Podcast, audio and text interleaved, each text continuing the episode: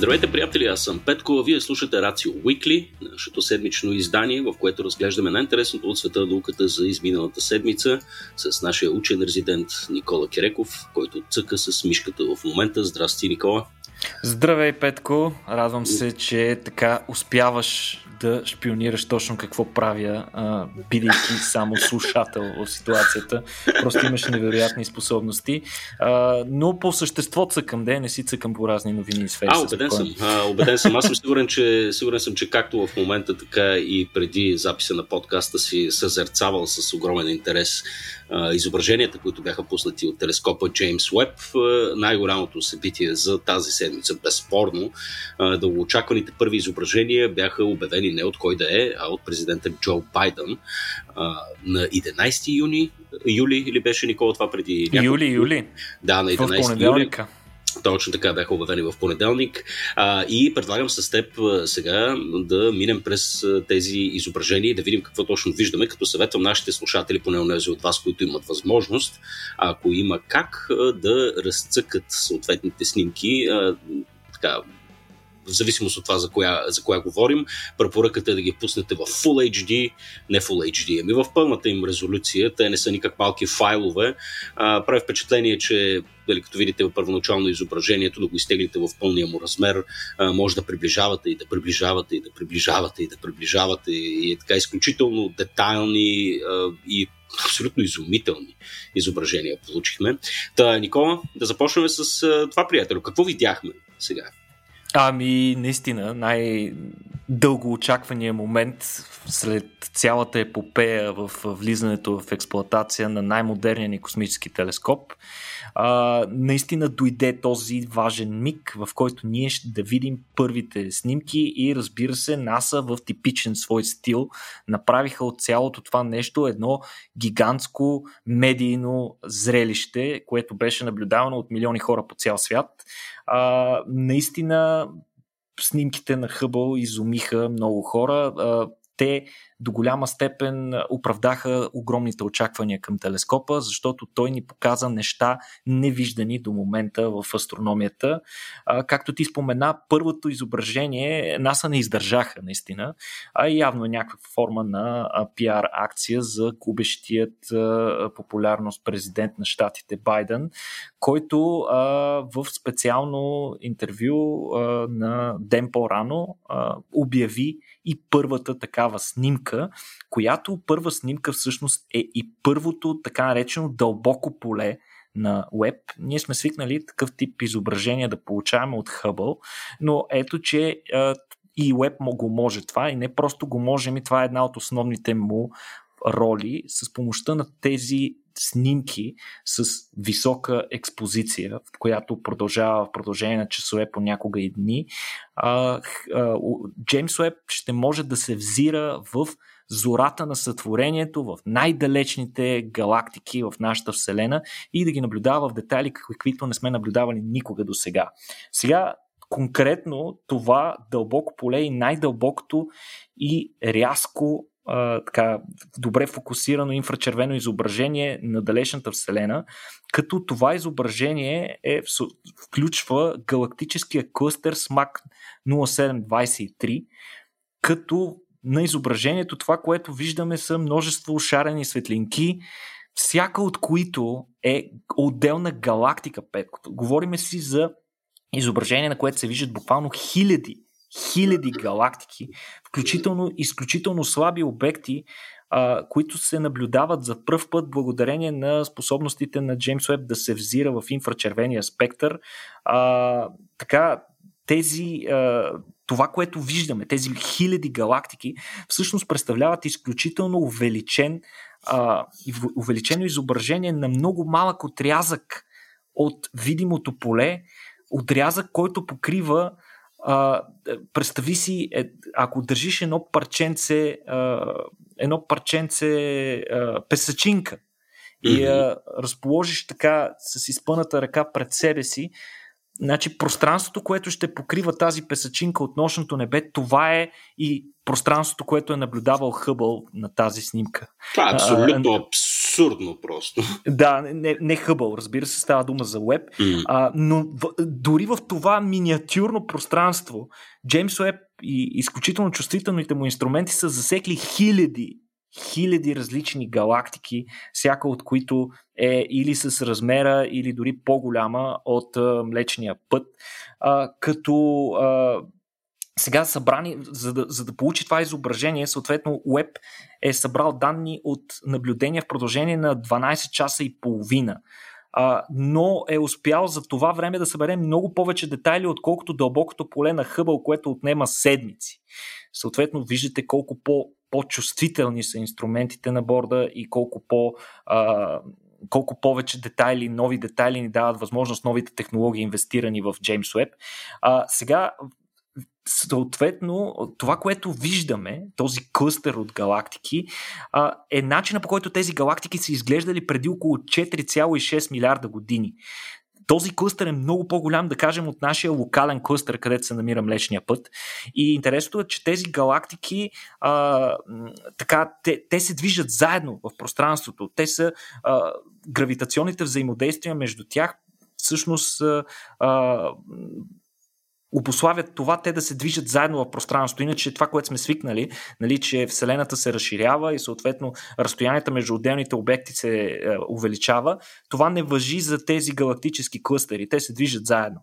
А, това, което се увеличава от разширението на Вселената е разстоянието между тези клъстери и други клъстери. А, сега, огромната обща маса на този клъстер, съдържащ хиляди галактики, действа като гравитационна леща, която представи си го като нещо като гигантски космически телескоп, с помощта на който ние можем да видим много по-далечни галактики и всъщност на тази снимка се виждат такива и то те се виждат като, като едни такива разтеглени по краищата, някои случаи дори дублирани изображения на тези галактики. Някои от тези галактики, Петко, са на на на повече от 8, 9 или дори 10 милиарда години. Нека напомним на нашите слушатели, че възрастта на галактиката, на, на Вселената ни е към момента се изчислява на около 11,8 милиарда години. Тогава Възможно е някои от тия галактики вече да ги няма всъщност.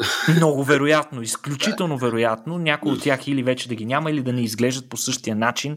Например, да са погълнати от друга галактика, да са взаимодействали с друга галактика, или нещо друго катаклизмично да се е случило. Ние това, това няма най- как да разберем. Да, защото... това е най-странното, като гледаме такъв тип изображение, че всъщност гледаме далеч, далеч, далеч в миналото, което е. Но далеч, далеч в миналото пък ще ни даде страхотна и важна информация за това как е възникнала Вселената и как е еволюирала в началните си етапи, в така наречената пролет на сътворението, когато малко след големия взрив са се образували първите такива галактики, които са били фундаментално различни от галактиките, които наблюдаваме в момента, с малко по-различни звезди и така нататък и така нататък. Това ще ни даде и съответно и повече информация за това какво можем да очакваме в бъдеще при еволюцията на Вселената. А, иначе, възможностите на Джеймс Уеб според а, инженерите са да наблюдаваме обекти, и, и, и, и галактики на разстояние а, назад във времето на 11, дори 11,5 милиарда светлинни години. Тоест, това, това ще ни даде възможност буквално малко след като са се получили първите галактики, ние да видим как са изглеждали те. Това е абсолютно смехотворно. До такава степен да, да, мащаба, мащаба на Вселената да. понякога е силно отрезвяващ по отношение mm. на нашите малки, незначителни земни проблеми. Точно така. Добре, а, да минем към следващите две изображения. Надявам се, че някои от нашите слушатели в момента ги наблюдават. Гледаме в момента планетарната мъглевина Южен пръстен или NGC 3132. Имаме две изображения от тях. Какво виждаме там, Никола? Тази а, планетарна мъглевина се намира на 2500 светлинни години от нас, т.е. сравнително близо, в южното съзвездие Вела. На, тази, на тези две изображения ние всъщност виждаме смъртта на една звездна система, много подобна на тази, в която и ние живеем. На, на, съответно на снимката се виждат две звезди, които са в центъра на един така многоцветен светещ облак, нещо подобно на гигантски а, така а, леко деформиран цветен мехур. А, всъщност това е именно такъв обект, наречен планетарна а, мъглявина, като а, той се образува при смъртта на звезда, която е подобна по размер на Слънцето.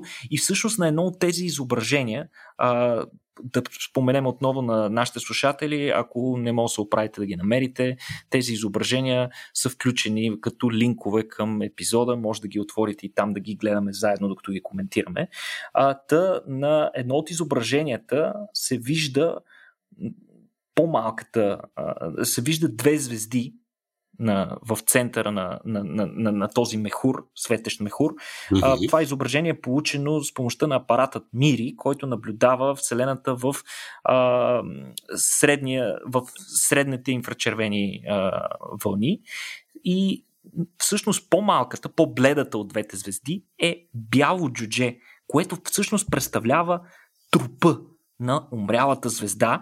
Това представлява колапсиралото ядро на звезда с маса около 8 пъти по-голяма от тази на Слънцето, като в края на живота си, подобно на нашето Слънце, тази звезда а, се, подобно на това, което ще се случи с нашето Слънце след около там 3-4 милиарда години, тази звезда а, се е, така, превърнала се в обект, който се нарича червено, червен гигант, поради факта, че под въздействието на на, на, на, на термоядрената сила в вътрешността, в ядрото на звездата, която я кара да избухва, ако мога така да, се кажа, да, да, да си го представиме, всъщност външните слоеве на атмосферата на звездата са се раздули и са се разпространили на, в, към външните части на, на звездната система, поглъщайки всякакъв тип материал, включително ако е имало планети, астероиди и такива неща.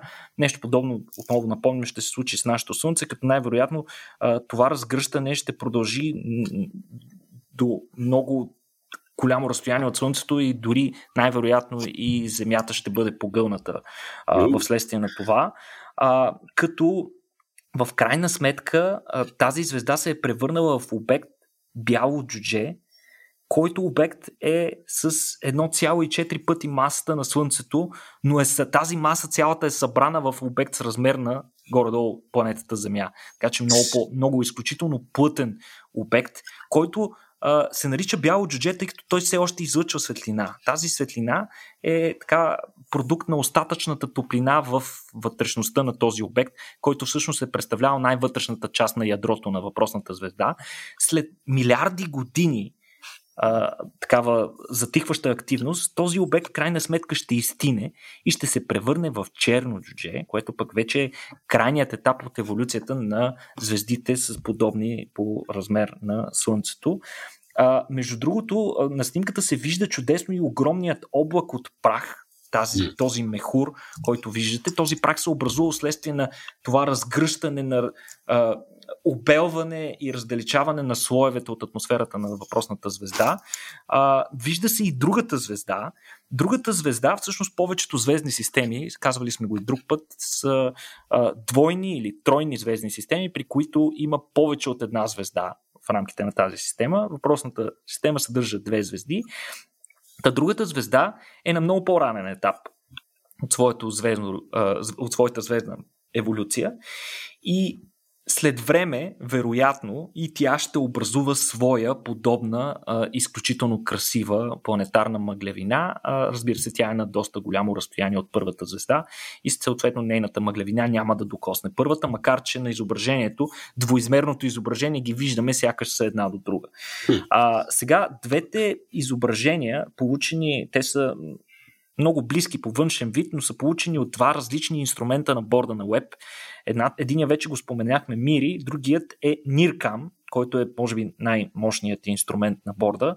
А, та, а, те показват и, и ни дават възможност ние да разберем повече детайли за химичния състав на мъглевината, като дават възможност ние да видим водорода в периферията под формата на един такъв оранж, едно оранжево хало, а пък във вътрешността виждаме едно синичко такова. Това е ионизирания газ, който се е получил в следствие на разгръщането на слоевете на звездата. А, това е нормалният начин по който еволюират така наречените планетарни мъглявини. А, освен това, а, другия пък инструмент ни дава възможност да видим различни въглеводороди, които са в най-външния край на въпросната мъглявина.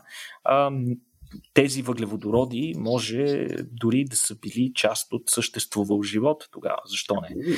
А, така че тези анализи и тези, тези способности на инструментите на борда на Web дават възможност ние да изясняваме повече за химичния състав на различни далечни обекти, като въпросната мъглевина е наблюдавана и от Хъбъл, но както ще видите на линковете към описанието на към този епизод, изображението, което Хъбъл дава е много по-малко детайлно. Тоест, видимо се вижда технологичния скок, който осигурява Джеймс Уеб. Добре, минаваме вече към интересните имена, към усата екзопланетата. Един безспорно от най-интересните обекти, които ще наблюдава Джеймс Уеб, ще са именно екзопланетите, с ясната идея да долови някакви следи, евентуално. Сега искам да кажа от живот, но не това е основната мисия, всъщност да провери доколко този тип планети биха били гостоприемни за някаква форма на живот, включително и за човека. Та, тогава Джеймс Уеб е бил насочен активно към, именно към екзопланетата WASP 96b. защо точно към нея, Никола, и какво всъщност виждаме на това изображение? На това изображение, което изобразява обект на около 1150 светлинни години от нас, разположен в близост до звезда отново, която е много подобна на Слънцето, ние виждаме една планета, една много особена планета, която е много близко разположена до своята звезда, като нейният орбитален период е само 3,5 дни. Много по-близко, отколкото е Меркурий, най-близката планета в нашата Слънчева система.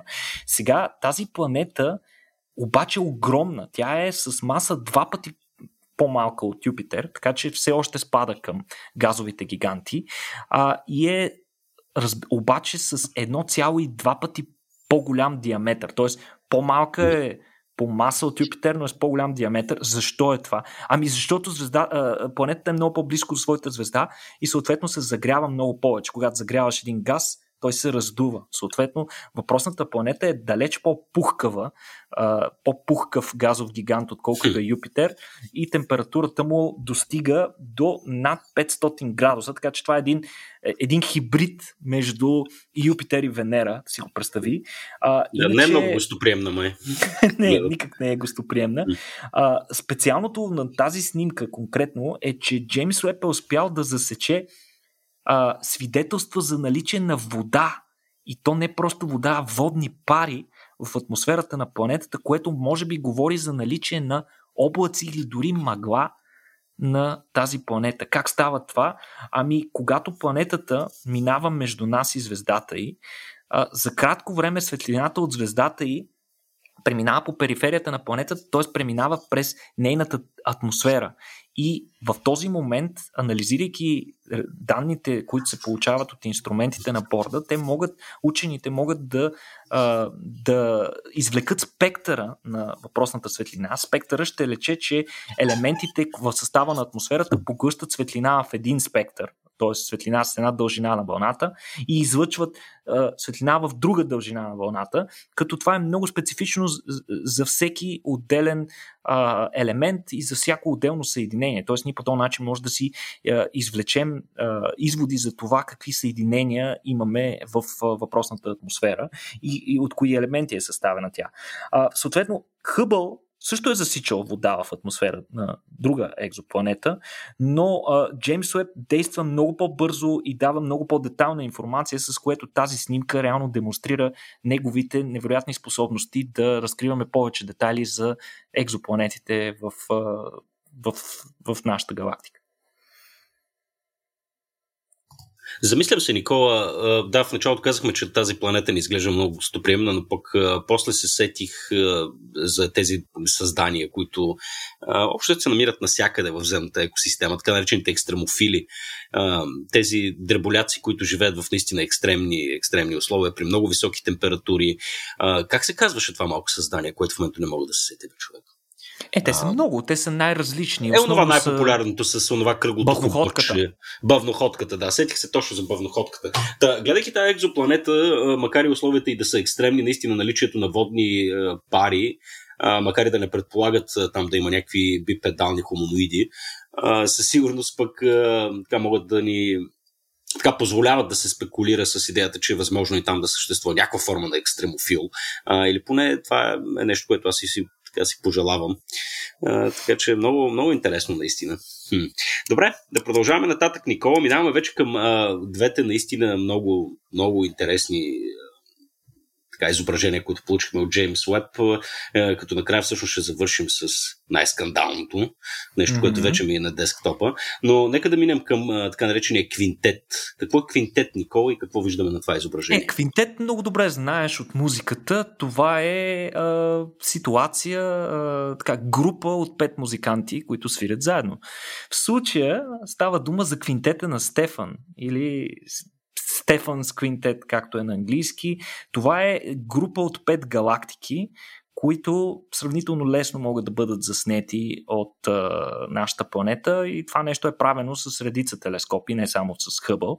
А, тези пет галактики са разположени много близко едни от други, буквално са хванати в един своеобразен космически танц, който се дължи на тяхното гравитационно взаимодействие. А, две от тях всъщност в момента са в процес на сливане, в процес на сблъсък помежду си. Червеният район, който се намира в близост до една от галактиките, всъщност демонстрира именно този сблъсък между галактиките, при който се комбинира, тъй като всяка галактика тя се движи, освен заедно с звездите си и заедно с тъмната си материя, се движи и с огромно количество прах и газ. И когато две галактики се сблъскат, те не се сблъскат като два камиона. Напротив, те, тъй като са много редки обекти, те по-скоро минават една през друга. Но в този процес на минаване една през друга, тези облаци от прах и газ могат да се рекомбинират и всъщност да се получи на локални места по-висока концентрация на този прах и газ. Какво означава това? Когато имаш повече прах и газ, какво се получава? Получават се нови звезди и всъщност на тези места ние наблюдаваме активно звездно, звездообразуване, каквото не би се наблюдавало, ако двете галактики не се сливаха. Да кажем, в един момент всяка галактика достига а, момент, в който звездообразуването започва да загасва. Т.е. тези райони с повече достатъчно газ, че да се образува нова звезда, а, изчезват но при сливането ето, че това звездообразуване може да се възобнови.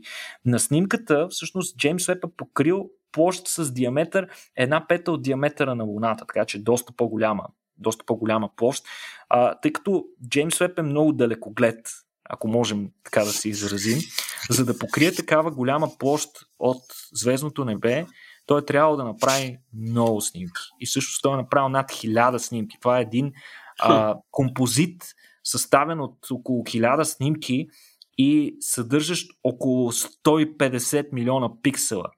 150 мегапикселова снимка на а, такъв далечен обект. И всъщност а, подобни а, изображения на, на, на веб ще ни помогнат да разберем повече за това как междугалакти... как се случват междугалактическите взаимодействия и как те влияят на еволюцията на една галактика. Това ще ни е полезно, тъй като дори нашата собствена галактика Млечен път е неизбежно, рано или късно, ще се сблъска с галактиката, най-близката ни галактика голяма, Андромеда, и mm. при това е хубаво да знаем горе-долу какво ще се случи. Не, че ще го доживеем, но би било интересно да знаем. А, в горната галактика, която се нарича NGC 7319, учените са открили пък признаци на особено активен блазар. Той се вижда на, е, на по-ясно се вижда на едно от конкретните изображения от един от инструментите. Там се вижда буквално като една изключително мощна звезда в средата на тази галактика. Това е защото в средата на повечето, а, на повечето големи галактики сме научили, че има супермасивни а, черни дубки. Наскоро даже имахме възможност да видим снимка на собствената ни супермасивна черна дупка, която е разположена в, в, в, в съзвездието Стрелец.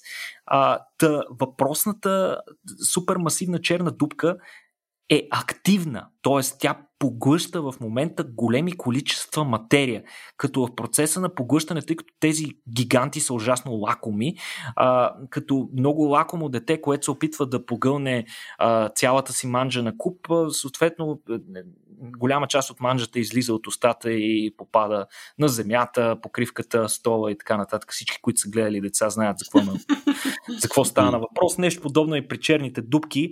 Те поглъщат част от материята, но другата част не успяват да я погълнат, тя се ионизира, при което излъчва голямо количество светлинна енергия. Колко светлинна енергия, Петко? Става дума за 40 милиарда пъти е светлинната енергия, която се излъчва от Слънцето. Аз това дори не знам какво означава, Никола. Това е абсолютно нищо не ми говори това. Това е скандално.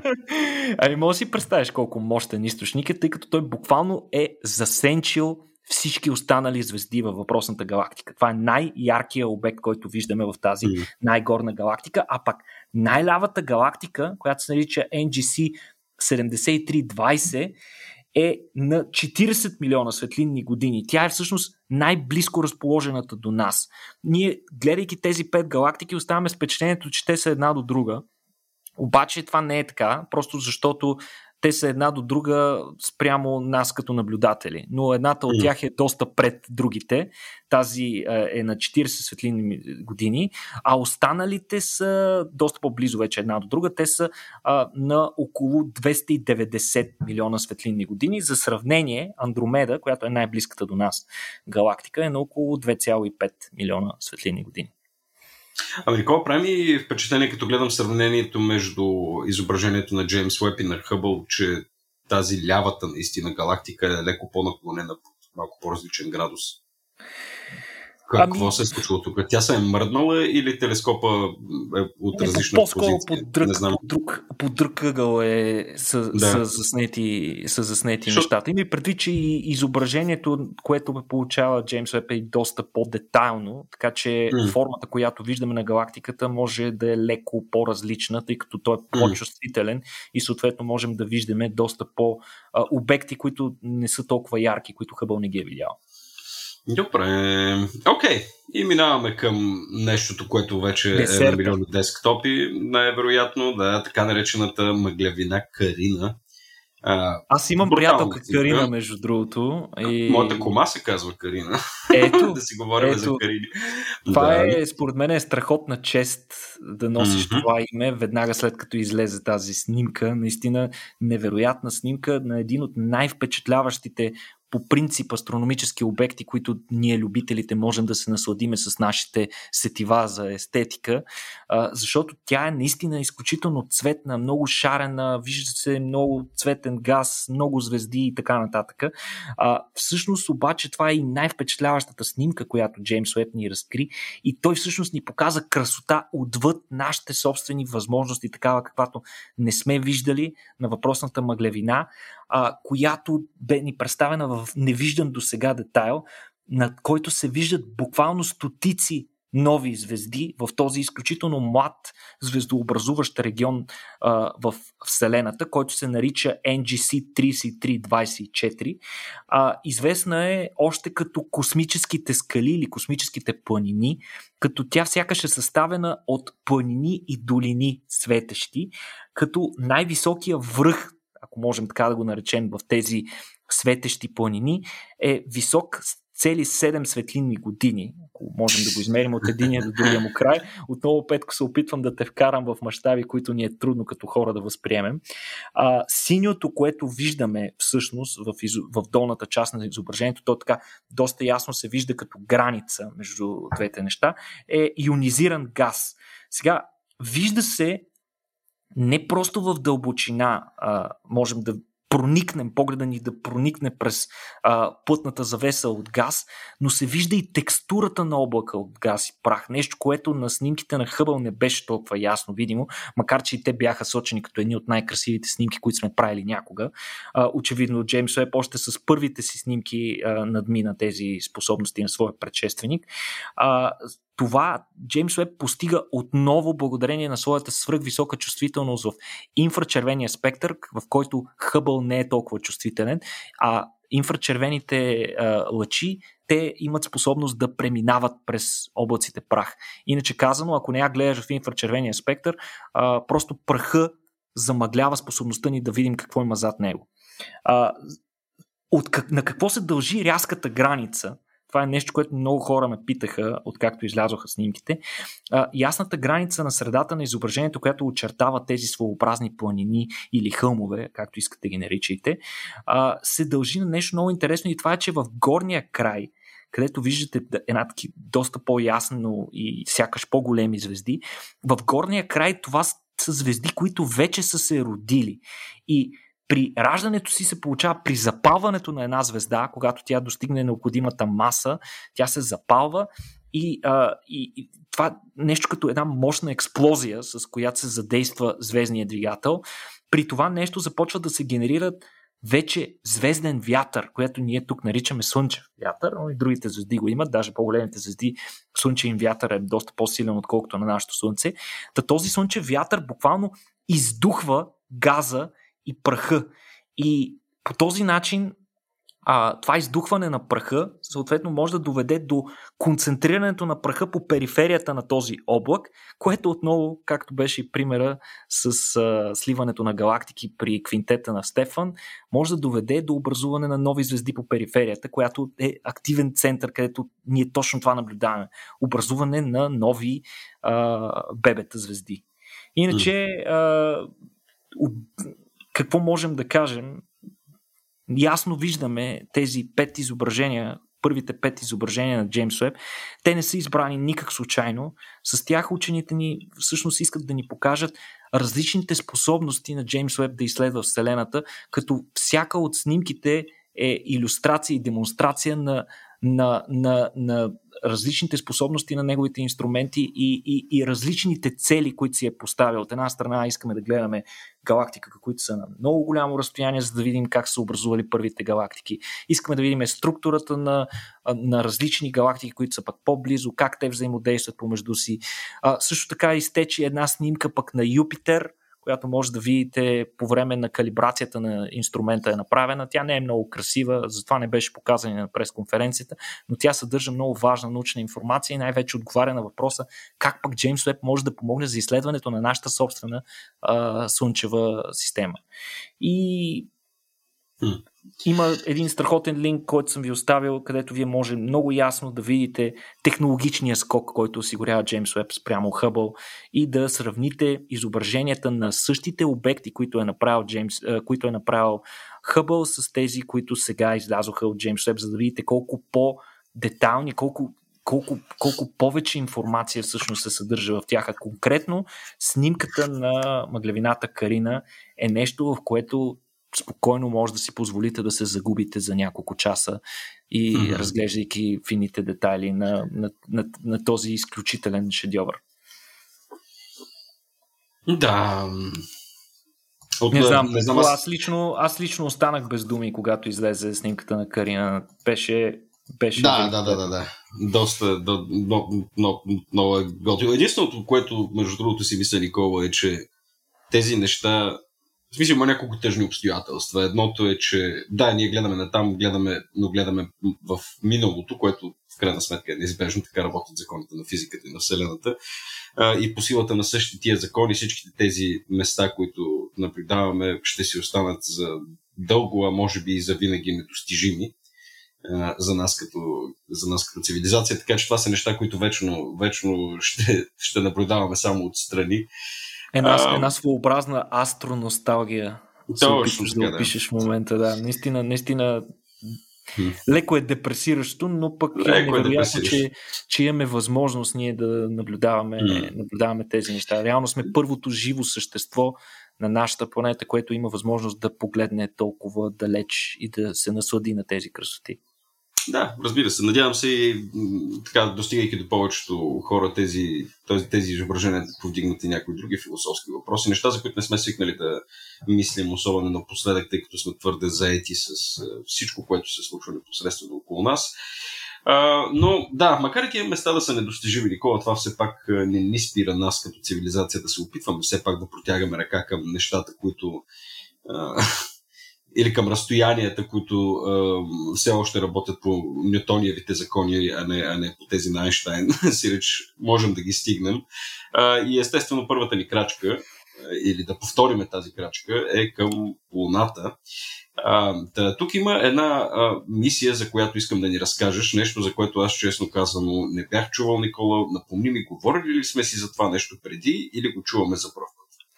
Не сме, не сме си говорили за тази мисия. Тя е много интересна. А, нали, очевидно, че Джеймс Уеб а, и обявяването на първите снимки а, поеха повечето внимание върху себе си и не позволиха на някои а, любители, астролюбители да разберат за нещо друго важно, което се случи. А, ние не го обявихме миналата седмица, тъй като миналата седмица имахме обявяване на друг епизод, който беше част от а, специфичните ни епизоди, които са а, предназначени за хората, които ни подкрепят в Patreon. Ние така сме подели една инициатива да направим един своеобразен тизър към всички вас, които ни слушате, за да разберете, че имате и допълнителна възможност, ако това, което си говорим с вас, не ви стига, искате да разберете повече, искате да се насладите на повече интересни, а, интересна информация по някаква конкретна тема, ние правим един специален подкаст. От време на време пускаме по някой друг от тези а, миналогодишни епизоди, на които а, хората, членове на нашия а, клуб в Patreon от а, спомоществователи, а, успяха да се насладят още миналата година. Та, а, нещо, за което ще ви говоря, а, се случи реално на 28 юни, когато от площадката си в Нова Зеландия частната компания Rocket Lab, които са известни с това, че ракетите им и двигателите им са 3D принтирани, а, с помощта на различни а, такива а, въглеродни композити. А, та, а, Rocket Lab успяха да изпратят малък апарат на НАСА, който се нарича Capstone, към Луната. Това не се случва всеки ден. Не изпращаме космически апарати към Луната всеки ден и това не е случайно, защото не е никак лесно.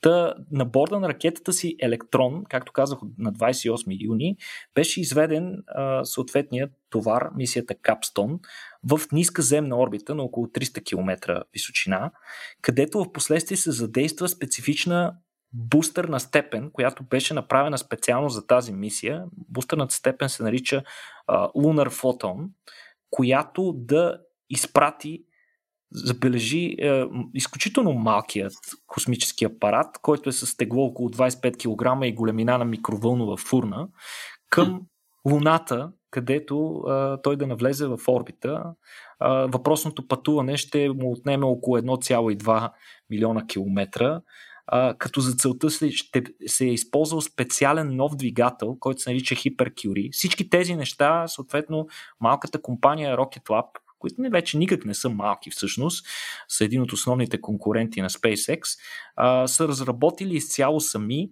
А, той е специално конструиран за мисии към далечни обекти извън земна орбита, т.е този двигател няма да бъде използван само за пращане на неща на Луната, а защо не и към някои планети, астероиди и други, други е, астрономически тела. Като дори те планират да изпратят свой собствен апарат към Венера през 2024 година, използвайки същата система. А, за целта въпросната бустерна степен трябва да извърши 7 сложни маневри, а, като сега вече въпросните маневри бяха извършени успешно, всичко върви по план. Сега апаратът е на така наречената лунна балистична траектория и се отправила към Луната, като ще достигне финалната си орбита през ноември тази година. Интересното е, че в случая от НАСА са решили да използват една много една много специфична а, траектория, една нова елиптична, за да постигнете една нова елиптична полярна орбита, която се нарича на английски Near Rectilunar Halo Orbit или NRHO. Тя е много интересна тази а, орбита, а, защото тя е по такъв начин, апаратите разположени на тази орбита са по такъв начин взаимодействат с гравитацията на Луната и Земята, че се изисква реално минимална енергия за поддържането на тази орбита. И тя не е случайно тъй като тази орбита е най-вероятната орбита, на която ще изпратим и първата си космическа станция, която ще обикаля около Луната, така нареченият Lunar Gateway. Така mm-hmm. че това е много важна и неопитвана до сега маневра, която е много важна за изстрелването на а, първите компоненти на Gateway. Така че а, до голяма степен този малък апарат е един пионер, който ще позволи да се събере много важна навигационна информация и данни, които са ценни за предстоящата мисия мисия Артемис. Апаратът ще прекара около 6 месеца, а поне 6 месеца в тази орбита, за което време ще се види колко стабилна всъщност е тази орбита и ще се изчисли колко гориво изисква за поддържането им, което ще е много важно за планирането на бъдещите мисии, разбира се. Ще се тестват навигационни и комуникационни системи, които ще са нужни на бъдещите мисии, като интересното е, че малкият малко трудно да го наречем CubeSat, но Capstone, защото е все пак като микровълнова. Значи, що ми като микровълнова, нещо като, да кажем, 8 CubeSat съединени в един. А, та, Capstone ще използва няма да комуникира директно с а, Земята, а, бидейки в, на орбита около Луната, ще използва а, като предавателна станция вече съществуващ инструмент, така нареченият Lunar Reconnaissance Orbiter, орбитиращ апарат, който използваме отдавна за картиране на повърхността на, на, а, на Луната, а, като а, най-вероятно по подобен начин ще комуникира и бъдещата бъдещата, бъдещата орбитална станция Gateway.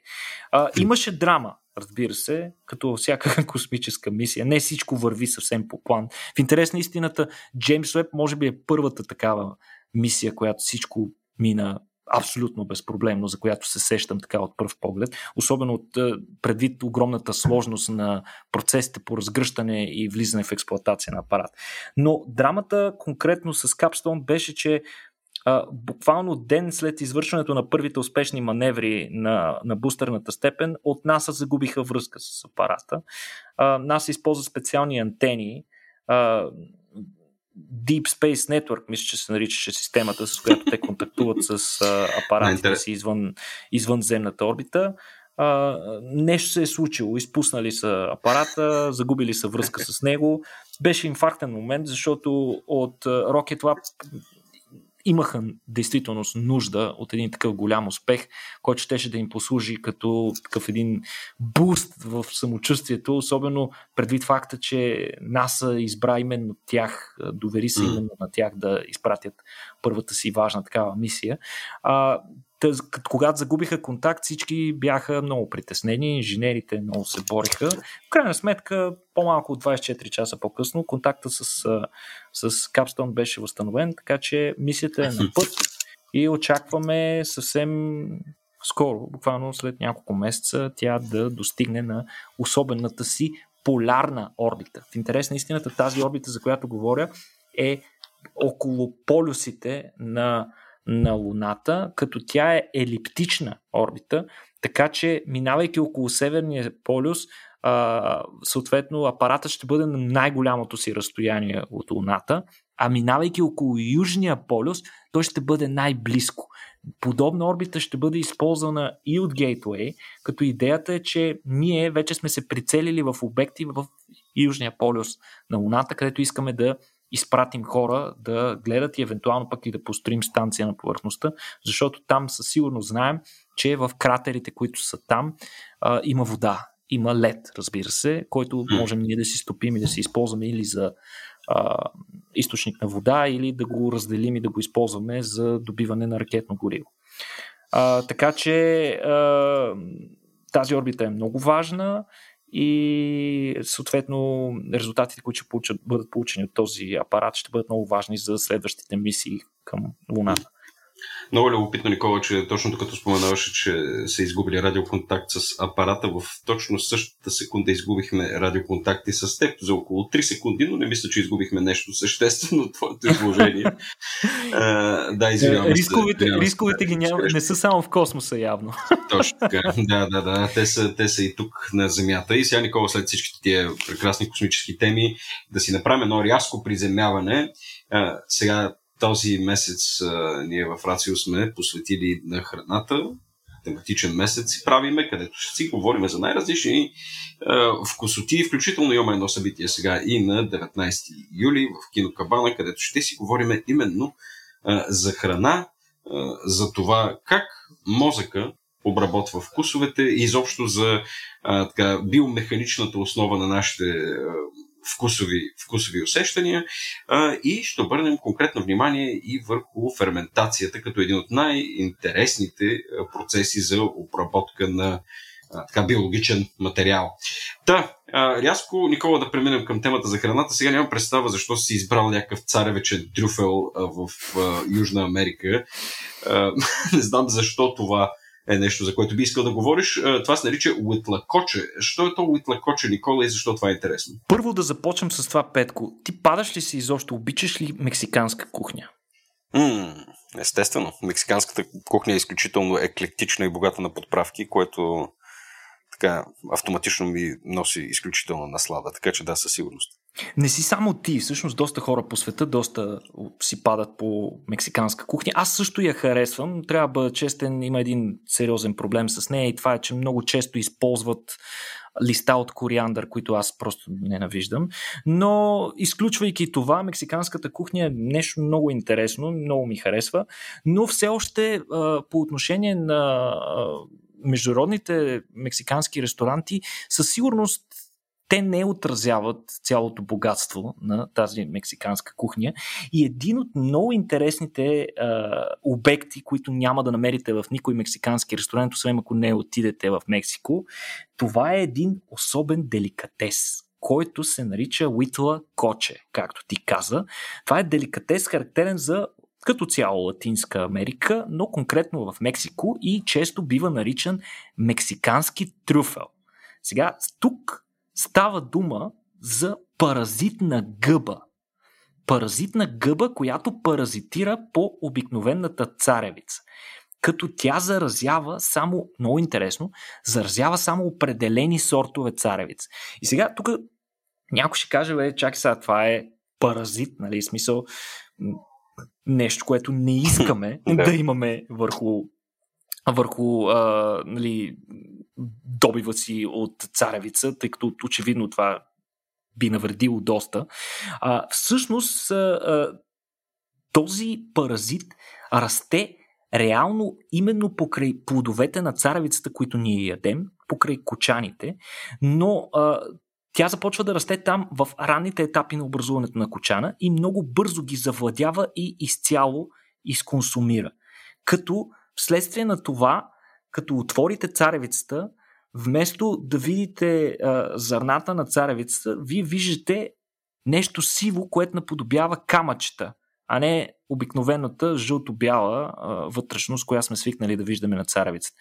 А, отвън пък цялото нещо е едно такова синьо-сиво, малко прилича на цвета на мухъл, а във вътрешността, като го разрежете, е почти черно. Сега, това заболяване по царевицата на места а, предизвиква сериозна, сериозни, без, сериозно безпокойство в а, фермерите, тъй като mm. очевидно това ще унищожи реколтата им и затова много хора на много места пръскат срещу него. Но интересното е, че в Мексико хората са намерили начин да го използват. Те не просто го използват, а го харесват и го консумират Естествено. и го смятат за деликатес, Светко. Нещо, което унищожава реколтата. Ами страхотно, в смисъл, това е а, радикално Супер, да. такова практично решение. но, но много интересно е, че въпросният паразит се, глед, се отглежда много трудно. Ние си мислим, нали, че що ме паразит, просто трябва да оставим реколтата си и той ще си се развие. Но се оказва, че той изисква много специални условия. Изисква висока влажност и всъщност расте само върху органична царевица. Такава, която се отглежда по органичен начин, без да се пръска, mm. без да се използват а, прекомерно количество изкуствени торове и така нататък, което я прави много по-скъпа от обикновената царевица и съответно а, хората, които я отглеждат, а, могат от а, единица площ да изкарат много повече пари. А, сега, оказва се, че това не е ново откритие. Консумирането на уитла коче е било регистрирано още при ацтеките. Сега в момента го ядат планина, племената Хопи и Зуни, които а, пазят тайната за това как а, се отглежда уитвакочето като те освен това го използват и за ритуали в традиционната медицина. Интересното е и важно нещо, че а, опаразитената царевица, за да може да бъде консумирана, трябва да се събере докато е още млада и мека.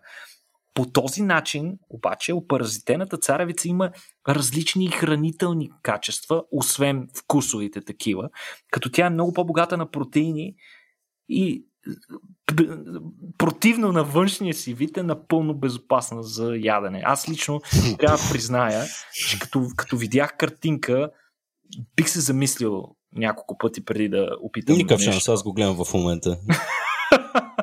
да, това от тия неща, които изглежда ужасяващо, изглежда като нещо развалено, което не бива да се яде, mm. но на вкус хората описват, че това е нещо средно на вкус на между гъба и царевица. Как, какъв е точно средния вкус, защото според мен нямат нищо общо двата вкуса.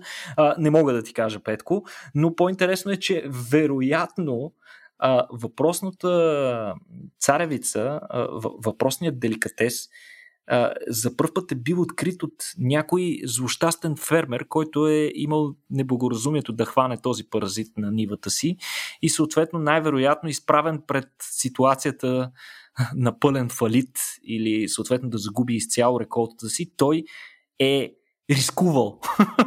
а, нали, а, много рядко се замисляме такива древни открития как са направени. Те най-вероятно са били дело на единични е, такива авантюристи, които са били достатъчно смели mm. да опитат нещо с толкова ужасяващ външен вид. И всъщност... Не са умрели. И не са умрели, да. Не са умрели, харесало им е, съответно са намерили начин в последствие как да го готвят. Това нещо е харесало и на останалата част от обществото и съответно той е намерил как да реализира някаква печалба от тази иначе загубена реколта, а пък в последствие дори това е влязло в традициите на ацтеките, така че те а, са го използвали за храна. Как се я консумира това нещо? Не се яде сурово. А, то се готви, като интересното е, че готвенето не прави вида му по-добър. Петко, всъщност нещата стават по-лоши.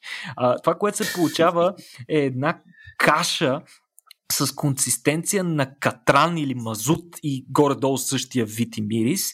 А, ужасяващо е, наистина, като го гледате. Но, Много е грозно, аз го гледам, да. Но при пълното е си изготвяне, полученият сос или яхника, и аз не знам как да го определя, била страхотна на вкус, хората много я ценят.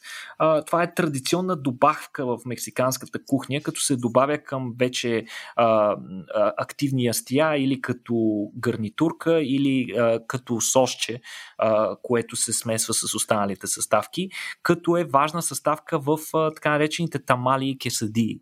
Така че а, искрено препоръчвам на всеки кулинарно а, такъв, а, как се нарича, г- гастронавти, нали, хората, които си падат по яденето на нетрадиционни храни. Ако имате път към Мексико и планирате екскурзия в тази посока, непременно намерете място, където да опитате това, този традиционен мексикански деликатес. Да, и ако имате път към Кинокабана в вторник на 19 от 8 часа ще си говорим отново за храна а, така че ще се радваме да видим и там. Ами, добре, Никола, благодаря ти много за това участие, приятелю, макар че то това си е твоя подкаст и ти си го носиш. Аз често пъти не знам защо съм тук, освен да уча, но надявам се, че с тебе ще се видим живи и здрави и следващия път. А вие, приятели, ако ви харесва това, което правим, може да ни подкрепите в сайта Patreon, patreon.com наклона на черта RACIOBG, да разкажете на ваши приятели за този подкаст, да кликнете лайк на някое произволно видео или просто да си купите билет за някои от от нашите събития. А, да, подкрепите ни както можете, а пък ние ще направим необходимото да продължим да ви заливаме с интересно съдържание.